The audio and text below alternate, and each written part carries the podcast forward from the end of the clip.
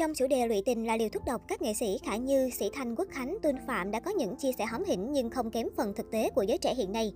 1. Khả Như, Sĩ Thanh, Quốc Khánh ác vía hot tiktoker Tuân Phạm Lựa chọn những vấn đề nóng hổi được giới trẻ quan tâm, Tài Tám Tếu tập 3 tiếp tục mang đến buổi tranh luận thú vị xoay quanh chủ đề Lụy tình có phải là liều thuốc độc?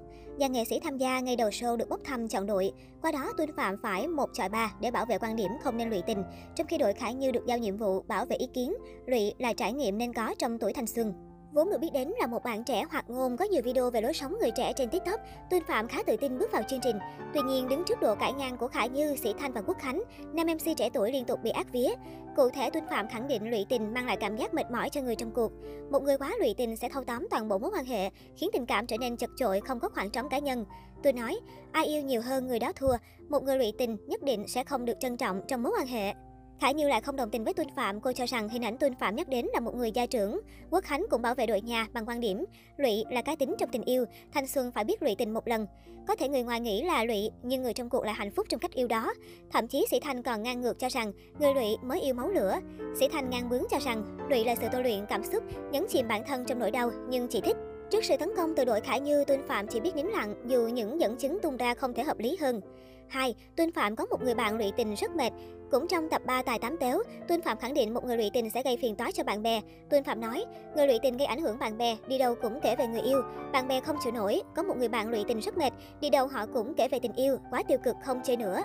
Trước quan điểm quá thuyết phục của Tuân Phạm, Quốc Khánh lỡ miệng chia sẻ, thật sự thằng Trung nó lụy tình lắm, lúc nào gặp mình nó cũng nói nó yêu người này xong chia tay người này, cảm thấy bị mệt, lúc nào nó cũng nghĩ tình yêu là màu hồng, màu cảm xúc, lụy nó bị mệt. Dù vô tình hay cố ý, câu nói của Quốc Khánh cũng khiến Khải Như liên tưởng đến Quang Trung.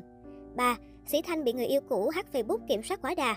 Gần kết thúc tập 3 tại Tám Téo, Sĩ Thanh đã xả vai và thú nhận bản thân từng là nạn nhân của một người lụy tình. Nữ ca sĩ tiết lộ từng trải qua một mối quan hệ độc hại, thậm chí bị kiểm soát toàn bộ lịch trình. Sĩ Thanh kể, mình đi quay, đi làm, người ta không hề biết lịch trình của mình. Đùng một cái họ đứng xuất hiện ở trường quay. Người ta muốn kiểm soát tất cả mối quan hệ của mình, đến nỗi hack luôn Facebook của mình luôn, để biết mình đang nói chuyện với ai.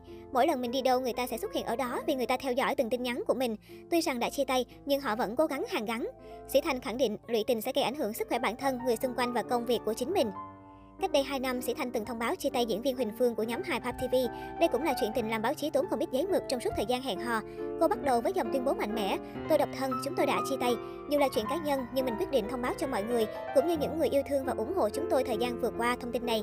Đây sẽ là lần lên tiếng duy nhất của mình trong việc này, hy vọng các bạn không thấy phiền. Sĩ Thanh và Huỳnh Phương công khai chuyện tình cảm vào tháng 9 năm 2019. Ngay thời điểm kênh Bab TV của Huỳnh Phương và đồng nghiệp đạt nút kim cương, có 10 triệu lượt đăng ký theo dõi của YouTube.